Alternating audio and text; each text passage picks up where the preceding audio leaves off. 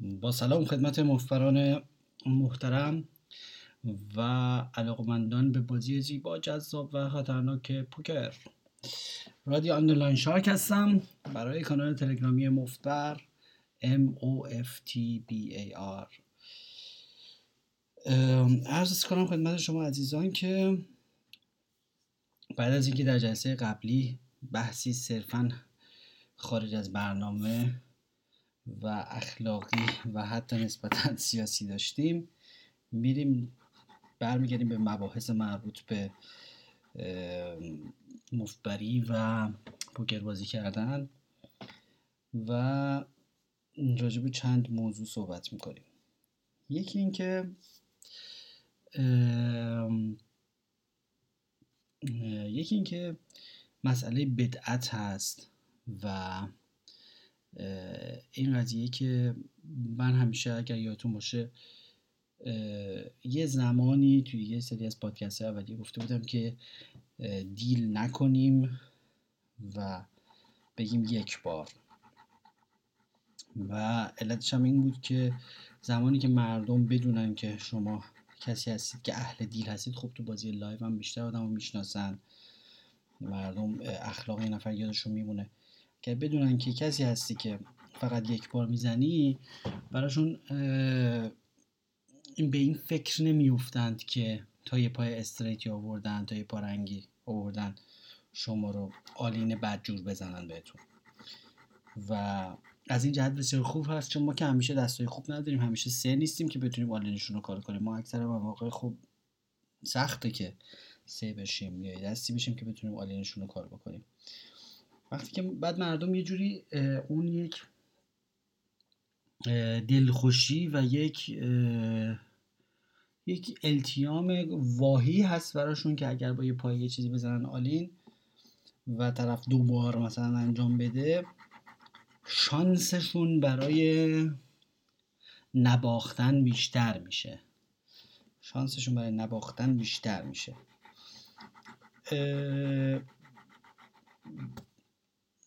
و البته شانس تغییری نمی کنه، بلکه شما دو بار همون دست رو بازی می کنید و در واقع اگر دارید یک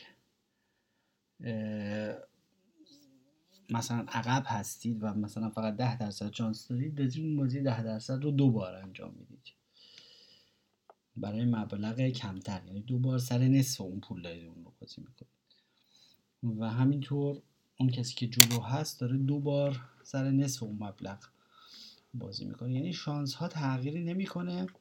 ولی این افکت روانی که طرف مقابل فکر میکنه که میتونه پس هر موقع پای استریت بود به دلخوشی این که حالا دو بار میزنه کمتر میبازه به ما آلین بزنه، اینو ازش میگیری. من جدیداً مجددا دارم سعی میکنم جا بندازم، یه مدتی اشتباه کردم و دید کردم، دارم سعی میکنم جا بندازم تو بازی‌های لایوی که بازی میکنم که آقا همه بدونن من فقط یه بار میزنم، که اون کسی که با پای استریتش عالی میزنه بدونه که حتما اون ورقی که نیاز داره و اون آوتی که نیاز داره رو حتما باید براش بیاد و نمیتونه به دلخوشی این که حالا دوبار میزنیم، اون دلخوشی روانی که داره، حالا چه واهیه چه واقعیه، اون دلخوشی که داره رو ازشون پیشا پیش میگیرم و میگم که آقا با من اگر آلین مالین بزنید باید همون یک بار.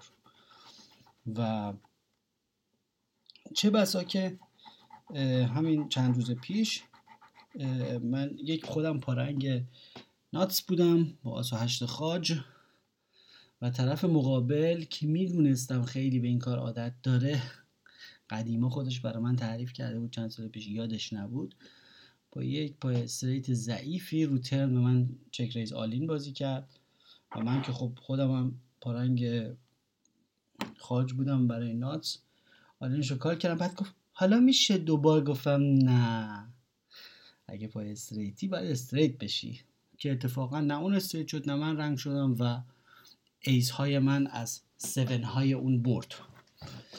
و این براش جا افتاد که درس عبرتی شد براش که در آینده هر پای استریتی آورد هی به فلانی آل این نزنه. یکی از فواید این هستش که شما دیل نکنید. کمکی که دیل میکنه و مزیتی که داره اینه که نوسان رو یکم پایین میاره که نوسانی که هولدم داره در مقایسه با اوماها انقدر کمتر هستش که نوسان هولدم قابل تحمل هست، قابل تحمل تر هست از نوسان اوماها. از صداهایی که در پس زمینه میشنوید مثل صدای اره میمونه عذرخواهی میکنم، به علت زیغ وقت باید یک کاری انجام میدادم. عرض کنم خدمت شما که بعد از قضیه بدعت گذاری روی این دیل خواستم راجع به روی الان درام از روی یادداشتایی که سر بازی میکنم چیز میکنم بحث حرکات جواب گرفته. حرکات جواب گرفته به این صورت هستش بحثش که یه سری آدما بعضی وقتا بحث تکامل رو دیدید که مثلا میگن که یک جهش ژنتیکی بوده، مثلا فلان گیاه یا فلان جانور مثلا فلان شاخک رو تصادفاً ایجاد کرده تکامل درش، بعدن چون جواب گرفته و به نفع اون موجود زنده تموم شده در نسل‌های بعد اون ادامه پیدا کرده، یا اون اون جانوری که تصادفاً این جهش ژنتیکی رو داشته خود به خود موفق به تولید مثل شده و بقیه موفق به تولید مثل نشدن و منقرض شدن به خاطر همون ضعف و اینطور تطابق باعث تکامل میشه. حرکات جواب گرفته در پوکر چون که بازیکن‌ها خب نود و نه درصدشون که علمی بازی نمی‌کنن که و نود و نه درصدشون هم فکری هم بازی نمی‌کنن، تمام حرکات و افکارشون در مورد بازی یک ترکیبی از عوام رو میگم، یک ترکیبی از خرافات و حرکات جواب گرفته است. حرکات جواب گرفته اینه که طرف یه دفعه یه حرکت کرده و اون حرکت حالا چه منطقی بوده چه نبوده، چه درست بوده از لحاظ ریاضی چه نبوده، خیلی جواب گرفته.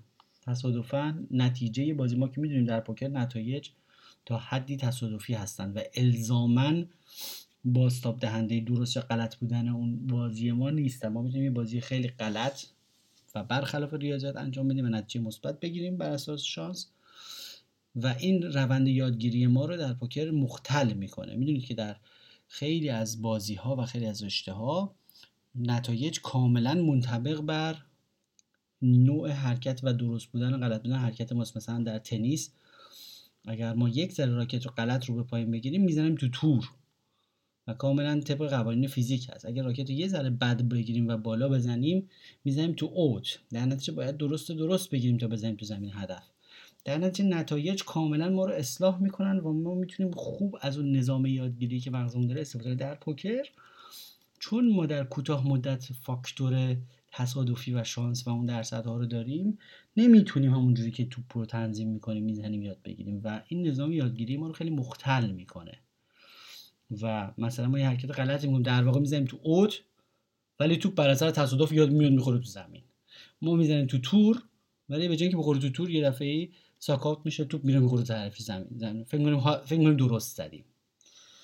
اینه که خیلی سخته که در پوکر به کسی بگی داداش داری غلط میزنی چون همه فکر میکنن دارن درست میزنن. و این البته منشأ تمام اون پولی هست که میشه در پوکر در آورد، چون ملت داداش ها غلط میزنند و فکر میکنند که دارن درست میزنن و اگر شما درست بزنی با وجود اینکه داداش ها فکر میکنن شما داری غلط میزنی، شما در بلند مدت نتیجه میگیری. حرکات جواب گرفته اینقدر جالبه افکتش که چند هفته پیش مگه بازیکنی رو که نسبتا خیلی قوی بازی میکنه و خیلی هم علمی بازی میکنه رو دیدم که توی دست ری ریز شده ای از تو سمال بلایند با دو سه درگیر شده بود. خب این حرکت صد درصد غلط و مردودی هست و دست دو سه خیلی دست ضعیفیه و شما تحت هیچ شرایطی نباید تو سمال بلایند توی پوت ری ریز شده با دو سه ظاهر بشی، اونم با یه سری بازیکن‌های عوام و بی اراده بازی‌های لایو. و خلاصه دو پر دو سه هم شد و یه دست خیلی بزرگی رو برد و من چند روز بعد تو دو سه تا صحنه دیگه باز همون بازیکن رو با دو سه دیدم. ببینید حتی یه بازیکنی که داره علمی بازی میکنه، خیلی هم خوب بازی میکنه، جزو برنده های اون بازی هست، چون روی حرکتی جواب گرفته، خود به خود چیز شده، خود به خود شرطی شده که دو سه دست خوبیه. من یادتونه بحث تیلت گفته بودم من نمیدونم چرا هر موقع که تیلت میشم مردم با شوهش رو ریز میکنم. بالاخره یادم اومد علتش علتش اینه که بزرگترین پاتی که تو زندگیم برده بودم با شاهش بوده که همینطوری من یه جا نشسته بودم و فلاپ اومده شاه هشت هشت و طرف مقابلم خودش به من سه تا موشک چلی کرده، هیچی نداشته و منم فول کال کردم و خیلی خوشحال شدم و این ناخودآگاه در ذهن من این تصور ایجاد کرد که شاه هشت خیلی دست باحالیه و شرطی شدم که هر موقع که مچ خودم رو میگیرم که تیلت شدم میبینم که دارم با شاهش ریلیت میکنم، در حالی که شاهش دست خیلی بی آینده‌ایه در بازی. حرکات جواب گرفته خ... خ... میگم عوام بازیاشون تشکیل شده از ترکیبی از خرافات ترکیب از خرافات و حرکات جواب گرفته. مثلا ما تو پلیر پول لایومون یه آقایی بازی میکنه اه... نسبتاً سمبالا و توی بازیکن‌های سمبالا و پیشکسوت که خیلی از این چیزا داریم، هم خیلی خرافات داریم، خیلی هم حرکات جواب گرفته داریم و خیلی الگوهای بی پشتوانه داریم. ایشون یه مدت تصادفاً چک ریزای تصادفی رو کشف کرده بود که آقا این به صورت کاملا رندوم یه دفعه فلاپا رو چک ریز می‌کرد و ملت خب انتظار ندارن از یک آدم سمبالا که چک ریز میکنه دست نداشته باشه، در نتیجه ملت دستاشون رو میریختن. بعد مثلا با جفسه رو فلاپی که مثلا دو تا کارت بزرگ داره، بی بی داره، شاه داره، اینا چک ریز آلین میکرد و جفسه بعد خیلی هم با افتخار نشون میداد این دستاشو. این بعد جواب گرفته بود یه مدت خیلی تو این کار افراط میکرد، آقا هر فلاپی که میومد دیگه این چک ریز میکرد. خب دیگه اصلا به درصدش و دیگه اینکه داره با چه احتمالاتی داره این کارو میکنه و با چه حریفی و اینا دیگه کاری نداشت. خوراکش این شده بود که تا فلاپ میومد یه چک میکرد، تا یکی میزد چک ریز میکرد آلین، دیگه این شده بود بازیش. چرا؟ چون جواب گرفته بود، مثلا یه هفت بار پشت سر هم حرکتی کرده بود و جواب گرفته بود. الان یه مدت جواب نگرفته، هر بار که چک ریز کرد خورد تو دست، بعد دیگه الان کاملا چک ریزشو دوباره ترک کرده. خیلی جالبه، نشون میده که مردم به همون شیوهی با پوکر برخورد میکنن که با مثلا تنیس برخورد میکنن و به جای اینکه دنبال دید بلند مدت باشن و دنبال علم پوکر باشن، به عنوان به دنبال بازی های اکسپلویتاتیو خوب باشن، دنبال اون کارهایی میرن که جواب گرفتن. چرا؟ چون ذهن انسان ذاتاً تنبله و نمیخواد بره دنبال یادگیری و علم اندوزی و دوست داره که هر کاری که میکنه همین امروز بکنه. و خب مسلماً چون خیلی پول پول نوسان رو با پول استحقاقی با پول واقعی اشتباه میگیرن، فکر میکنه این پولی که امروز برده بر اثر این حرکت یک پول واقعی هست و تو جیبشه و مال خودشه، در صورتی که پولهایی که ما امروز میبریم و نقد و ظاهرا فیزیکی اینا پول واقعی نیست و اینا پولیه که نوسان به ما داده و ممکنه که نود و نه درصدش رو پس بدیم و حتی بیشترش رو پس بدیم، چون که امروز که آخرین بازی پوکر ما نیست. حرکات جواب گرفته خلاصه خیلی بامزن.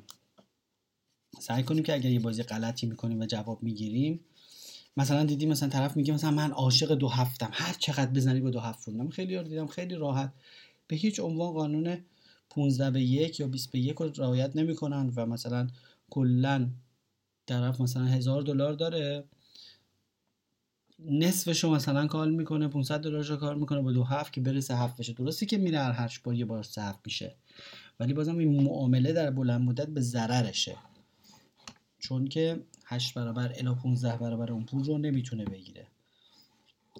بعد ولی چون جواب گرفته مثلا رو دو هفت دو هفتش بعد وقت سه هفت شده، بعد هر قیمتی رو برای دو هفت پرداخت میکنه. این هم میشه همون قضیه حرکات جواب گرفته. پس طرز فکر بازیکن‌های عوام ترکیبی هست از حرکات جواب گرفته و خرافات و خب مسلماً دنبال چیز استراتژی دوپر بازها که یعنی فقط میرن که دوپر بشن. یه جمله خیلی باحالی توی کتاب The Course از اد میلر هست که میگه که هر موقع که لحظه که میخواد فلاپ بیاد به خودتون گفتید که خدایا یه فلاپ خیلی باحال برای من باز کن، چون خیلی خیلی به فلاپ نیاز سنگینی داری، فلاپ بالا نیاز داری، بدونی که داری اشتباه میزنی داداچ. میگه یه جوری باید بازی بکنی که انقدر نیاز به فلاپ قوی نداشته باشه. منظورش البته اون قضیه‌ایه که شما با دستای وسا ضعیف داری میری دنبال دستای قوی و همش امیدواری که دوپر به بالا بشی. چرا؟ چون دوتا کارت مختلف مثل مثلا هفت و نه برای اینکه دوپر به بالا یه چیزی بشن که مثلا بتونن دو بی بی رو شکست بدن، از هر پنجاه بار یه بار حدوداً چهل و نه به یک، در چهل و نه بار یه بار یه دست دوپر به بالا میشن و شما در واقع پنجاه بار پول میدی تا یه بار بشی تا این حدودا. بعد حالا مثلا یه نفر با بی بی و دو رفته عوامه با بی بی و دو همون موقع فلاپ اومده بی بی و دو مثلا دو آسا شکست داده دیگه حال میکنه دیگه، فکر کنه با, با, با, با بی بی و دو همشه بره، یا اینکه فکر میکنه با هر ترکیبی بره دوپر میشه. بعد این بازی عوام هست. بازی عوام یعنی اینقدر پول میدن تا بشن و اینکه کلی خرافات تو بازیشون هست و اینکه کلی از روی حرکات جواب گرفته بازی میکنن. حتی کوتاه مدت روی چیزی جواب میگیرن، همون حرکت تکرار میکنن. دن حالا من یه استراتژی برای شورت استک میگم، شورت استک برای سمال استیک به شما بدم. سمال استیک یعنی بازی نسبتاً سبک. خب بازی نسبتاً سبک ببینید خیلی مهمه که سبک و سنگین رو واقعاً میدونم که خیلی نسبیه و نسبت به درآمد مردم، نسبت به پول مردمه، ولی سبک و سنگین رو باید واقعاً به ارزش پول در دنیای واقعی امروزه در نظر بگیرید. ببینید مثلا یه بتی که یه نفر میکنه، مثلا من همیشه گفتم صدگان ها و هزارگان ها خیلی اثر روانی دارن رو از لحاظ بت سایزینگ روی مردم. مثلا یه کسایی هستن که هر چیزی که از صد به بالا باشه، خیلی از عوام همه عددی که از صد به بالا، حالا مثلا ریالی داریم بازی میکنیم صد هزار تومان به بالا، نمیدونم صد میلیون، هر چیزی که صد داشته باشه یا هزارگان داشته باشه دو هزار، حالا تو ریالی بازی کنیم مثلا میلیونی، دو میلیون، ده میلیون، بیست میلیون، اینجور بتایی که از این عددهای بزرگ بزرگتره همیشه مردم اونا رو جدی میزنن. خب حالا چون معنی این بتا از دید اونا جدیه، شما بالعکسش هم میتونید استفاده کنید تو سایزینگتون. یعنی هرگاه که شما از سایزینگ‌های بزرگتر استفاده بکنید که برای اونا معنی بیزنس میده، شما فولد اکویتی بهتری دارید، یعنی اونا خودشون هم جدی‌تر میگیرن اون بت شما رو. مثلا مثلا موقعی که من میخوام یک سی بت بزنم در بازی لایو، مثلا پنج ده یا مثلا بازی ده بیست میخوام سی بت بزنم، از یک یا دو یا سه یا از چند تا از ژتون‌های صدی استفاده میکنم. چرا؟ چون ژتون صدی درشت‌تر هست در بازی پنج ده و ده بیست و خودشون ناقلاها، خودشون عوام، هر موقع که از اون ژتون‌های جدی صدیشون استفاده بکنن، دستای جدی دارن و ترکیبات صد رو که استفاده میکنن دستای خیلی جدی و بیزینسی دارن و مثلا رقم‌های زیر صد رو، حالا تو بازی پنج ده که مثلا میشه چند تا بیگ بلایند، رقم‌های زیر صد رو همه رو آدامس خرسی میبینن و همینجوری فکر میکنن که پراپ بته، یعنی مثلا همینجوری داره طرف دستگرمی داره میزنه، مثلا مثلا بت میکنه هشتاد دلار مثلا یا هشتاد یورو، چون دستگرمیه زیر صد هنوز. ولی وقتی که بت میکنه چهارصد، چهار تا صدی، یا بت میکنه دویست، یه ذره جدی تره براش این حالت. حالا به تب همینطور که شما میری بالاتر، مثلا بازی بیست و پنج پنجاه بازی بکنی دیگه، مثلا رقمای هزار دو هزار این حالت روانی رو دارن. مثلا ما یه خیلی هم چیز افکت جالبیه، موقعی که شما با یه عده‌ای که به یک لولی عادت دارند یه لول بالاتر رو بازی بکنید بدون که اونا بدونن. مثلا دیروز خیلی برای من این روانشناسی سایزینگ جالب بود. ما یه گیمی داشتیم بازی میکردیم که لایوشو اجبار کرده بودیم، پس شده بود پنج ده بیست.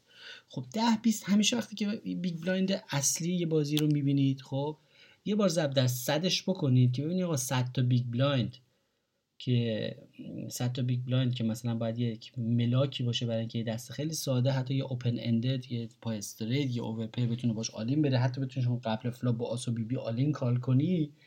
صد بیگ بلایند چقدر؟ خب بازی پنج پنج صد تا بیگ بلایندش پانصده، یعنی شما باید بتونی با آس و بی بی آلین کال کنی، مثلا حدوداً مثلا توی پت متوسط مثلا بتونی آلین کار کنی. همون بازی رو استرادلش میکنیم یا پندهش میکنیم، یه ذره آپگریدش میکنیم، یه استرادل اجبارم روش میذاریم، میشه ده بیست.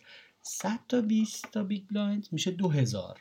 خب یعنی شما باید بتونی با دو هزار خیلی راحت و عادی یه استک بزرگ ببازی، ببری، بره و همین تازه صد بیگ بلایند، صد بی بیته. خب حالا ولی همون بازیکنایی که عادت دارن پنج پنج بازی بکنن، وقتی دارن ده بیست بازی میکنن، این نوالق براشون معنیهای دیگه‌ای داره. یعنی شما داری یه موقع تو همون بازی با همون افراد داری به خاطر اینکه بیگ بلایند بزرگتره داری مثلا یه عددی استفاده میکنی که معنی خیلی بیشتری برای اونا داره، ولی داری پنج تا شش تا بیگ بلایند میزنی، داری ده تا بیگ بلایند بت میکنی، ده تا بیگ بلایند بت میکنی، ولی برای اونا معنی چند برابر میده. و میگم خیلی هم مهمه که ببینید در دنیای واقعی چقدر مثلا یه بلوف بیست دلاری در این بازی کوچولو برای مردم به هر حال، چه بازی بلایندش بیست و پنج سنت پنجاه سنت باشه چه بازی پنج ده باشه، بلوف بیست دلاری بیست در نهایت، درسته که اونجا دو تا بیگ بلاینده، اونجا مثلا یک کلمه بیگ بلاینده، ولی در نهایت طرف فکر میکنه آقا پول آدامس خرسیه، مثلا پول چهار تا شکلاته، پول مثلا پنج تا آبجوه. خب این حسو ازش میگیره، یعنی مردم بازم به یورو و دلار و تومن و اون واحد پولی مملکت فکر میکنن تا به بیگ بلایند. واقعا اون تفکر بیگ بلایند رو ندارن که واحدشون تو ذهنشون بیگ بلایند باشه. اینو باید دقت کرد بهش. ما باید به بیگ بلایند فکر کنیم، ولی باید بدونیم که حریفمون داره به یورو یا تومن یا لیر یا هر واحد پولی که تو کشورش هست داره فکر میکنه. بعد مثلا هول و هوش بلوفای صد تا دویست سیصد دلاری چهارصد دلاری اینا رو مثلا طرف فکر میکنه که خب مثلا میشه باش یه شام خورد، میشه باش شام رفت دو نفری بیرون. خب یه ذره وزن داره تو زندگی واقعی. بلوفای هزار دلاری هزار و صد دلاری نهصد دلاری اینا طرف فکر میکنه آقا میتونم یه گوشی باش بخرم، میتونم گوشی آیفون جدید باش بخرم. یه ذره وزن داره خب بالاخره تو زندگی. خب داریم مثلا به حقوق متوسط در اون کشور داریم یه ذره نزدیک میشیم، به حقوق پایه داریم نزدیک میشیم. خب میگه بده هزار و صد دلاری ریور میخواد یارو بلوف شما رو بگیره، یه ذره خب فکر میکنه. همینطور میریم بالاتر، طرف وقتی میزنه چهار پنج هزار دلار طرف میگه خب من این پول یه مسافرت خارج از کشورم میتونم برم فلان جزیره باش دو هفته استراحت کنم لب دریا و برگردم، مثلا میتونم برم باش مسافرت مثلا فلان جا و بیام. یه سره باز فکر میکنه. حالا ببینید در بازی های واقعا سنگین وقتی مثلا فیل آیوی میزنه دویست و پنجاه و پنج هزار دلار رو ریور، اون چه وزنی داره؟ خیلی خوب با دویست و پنجاه و پنج دلار که یکی بزنه فرق داره یا با بیست و پنج دلار که یکی بزنه فرق داره. وزن های پولا در دنیای واقعی برای همه هرچی ما بازی رو سنگین تر میریم بالاتر، از یک یک دلار میریم یک دو، بعد میریم دو چهار، بعد میریم دو پنج، بعد میریم پنج پنج، بعد میریم پنج ده، ده بیست، هر چی بیست و پنج پنجاه، هر چی شما میری تو بازی بالاتر وزن بت ها بیشتره و درسته که ساختار بازی همون بازیه، ولی معانی بت ها و قدرت جا کنندگی هر بت تغییر میکنه. ما حالا مثلا توی اون محیطی که داریم پلیر پولی که بازی میکنیم، راضی کردن مردم به اینکه پنج ده بازی کنن هم آسون نیست، انقدر ملت خسیسن، ولی ما پنج دهیا رو راضی پنج پنجیا رو راضی میکنیم که پنج ده بازی بکنن. بعد پنده که میکنیم یه دونه استرادل هم یه دونه لایو هم میزنیم تنگش بشه بیست. اینا رو شوخی شوخی میکشیم توی لیگ بالاتر همون آدم ها رو، و اینا مثل کسایی هن که از گل کوچیک بیاریشون با توپ بزرگ تو زمین چمن بازی بکنن، یه ذره یه ذره هول میشن، یه ذره اشتباهاتشون بیشتر میشه، یه ذره با مبالغ و جدی‌تر میگیرن، یه ذره یه حالتایی میشن که اشتباهاشون از هر دو طرف بیشتر میشه. و به خصوص روی سیبت ها مثلا من متوجه میشم که سیبت ها خیلی بهتر اثر میکنه، چون این مبلغیه که مثلا تو ده بیست وقتی شما میزنید مثلا ده تا مثلا بیگ بلایند ده بیبی مثلا یه بت میکنی روی ترن یا روی فلاپ، اثری که روی یارو داره میگه اوه اوه اوه تو این بازی خودم تو اون بازی که من میکردم مثلا دو چهار این مثلا یه بای اینه. این وقتی بازیکن از با همه از بازی پایین‌تر من تو بازی بالاتر شما خیلی راحت‌تر میتونید بهشون سی بت بزنید اگر شما بیگ بلایند تو ذهنت باشه. اینا خیلی واکنش‌های بامزه نشون میدن به مبالغ جدی‌تر و خیلی وقتا شما میتونی اینا رو با یک موشک دوم جا بکنی، با فلوت میتونی جاشون بکنی و قدرت جا کنندگی بت ها خیلی قشنگتر و راحت‌تر هست. بعد همینطور میتونید از چیپ های بزرگ استفاده بکنید. چیپ چیپ های مثلا پانصدی، چیپ های هزاری خیلی روشون اثر داره. بعد حالا برای سمال استیکس که داشتیم صحبت می‌کردیم، گفتیم باز برای بازی‌های سبک اگه بخوایم یک فرمولی ارائه بکنیم برای بازی‌های سبک و بی اراده، یعنی بازی‌های متوسطی که همه جا هست، بازی‌های مثل یک دو، بازی‌های مثل دو چهار، بازی‌های حتی مثل پنج پنجایی خیلی ضعیف با این پایین بیاره. برای اینجور بازی‌ها شما با سری آدم بی اراده طرفین که این پولام براشون پول آدامس خرسیه، جدی میگیرن ولی بازم یه سر همچین بی اراده این پولا رو بازی میکنن، با تجربه نیستن. تو اینجور بازی‌های شما باید یک استراتژی داشته باشی که خیلی پیر هوی باشه، اینو قبلا هم گفتیم، و خیلی توش جفت داشته باشه، چون در هولدم خیلی جفتا جواب میدن. شما خیلی بازی سنگین و خیلی خیلی خیلی خیلی محافظه‌کارانه و خفتی میزنی و فرض رو برای میذاری که اصلا فولد اکویتی تو این بازی‌ها وجود نداره و کسی دستشو بریز نیست تو اینجور بازی‌ها و میچسبی به دستایی مثل دو نه دو ده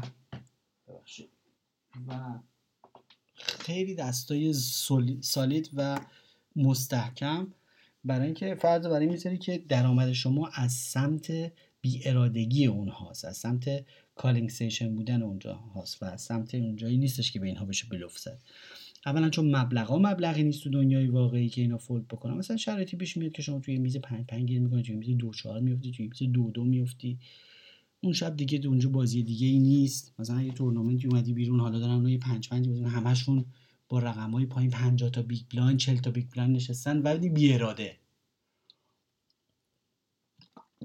ببینید بازیکنای متوسط تو بازی‌های اسمال استیکس میدونید چه جور آدمایین، همیشه یه دستکی دارن و ولکنش هم نیستن. فهمیدین چی میگم؟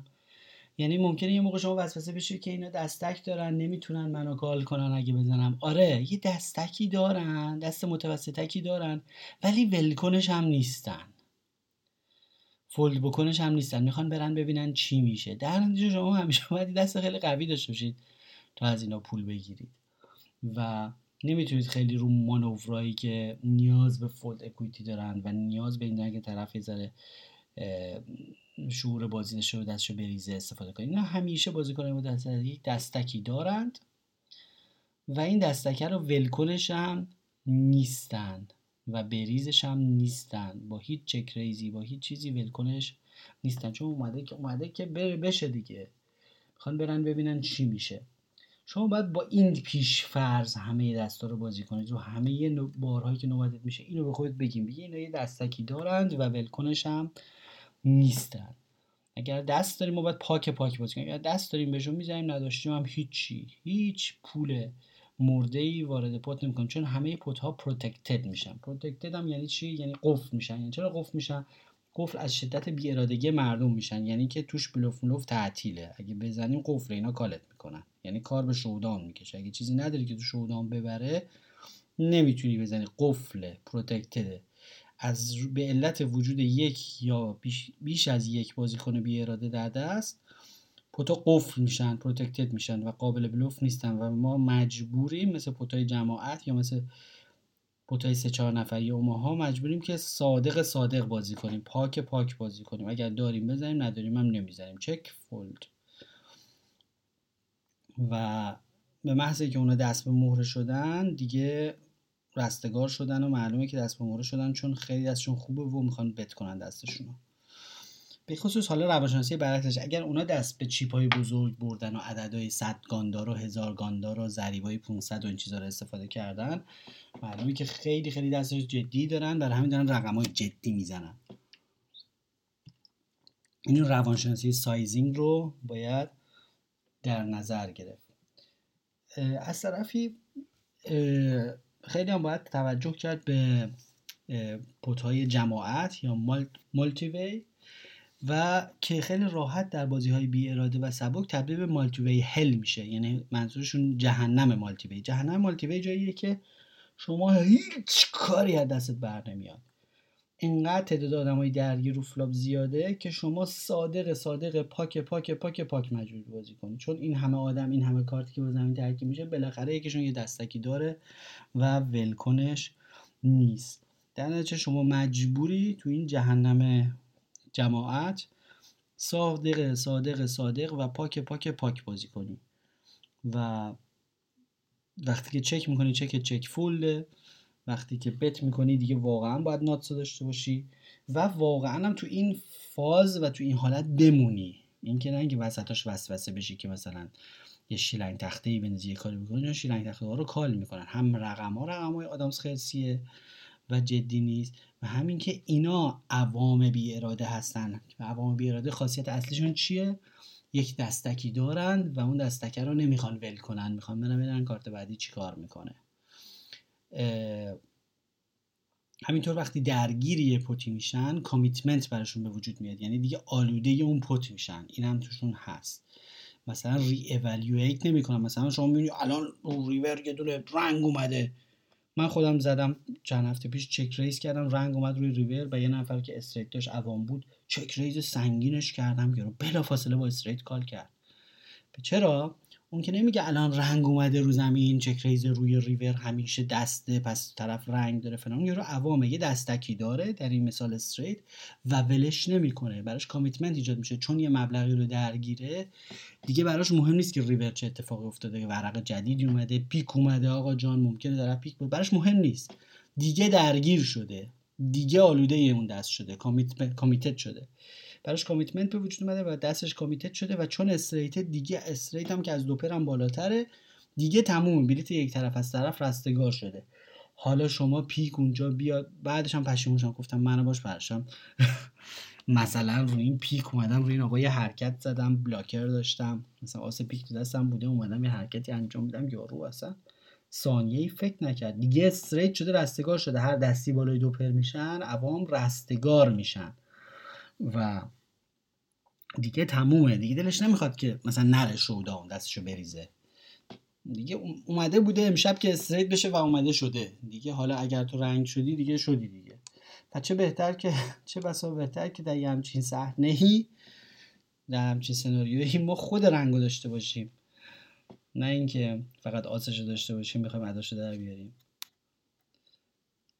به هر حال اینها توصیه‌های کوچیکی بود برای بازی های اسمال استیک، بازی با عوام، بازی با بازیکن های کوتاه بین و کوچک بین که همشون همیشه از دید من یکی اینکه بازیشون تشکیل شده از خرافات به اضافه حرکات جواب گرفته که بخوایم یه جمع‌بندی بکنیم، چیزایی که مثلا تو دو سه هفته پیش ازش جواب گرفتن، مثلا ریور کال کرده برده دیگه همش ریور کال میکنه، مثلا حرکات جواب گرفته، خرافات و عشق به دوپر و رفتن و شدن و پرداخت کردن که این در مجموع میکنتشون یه حالتی بهشون میده که من بهش میگم که طرف یه چی دستکایی دارن، یه چیزایی دارن و ولکنش هم نیستن و فوق‌العاده هم بی ارادن. چرا که این مبالغ در بازی‌های سبک اسمال استیکس، این مبالغ تو دنیای واقعی هم پول آدامس هست و به اون صورت زندگی اینا رو تغییر نمیده. بعد به بحث اینکه مثلا مبالغ میره سمت چیزایی که پول مسافرت هست و پول ماشین هست و این حرفا، تازه شروع میکنن به فکر کردن راجع به مبالغ که بلکه اونجا هم عوام زیادن و بی اراده هستن. او در نهایت حال پخته هیچ خام، پس سخن کوتاه باید و سلام.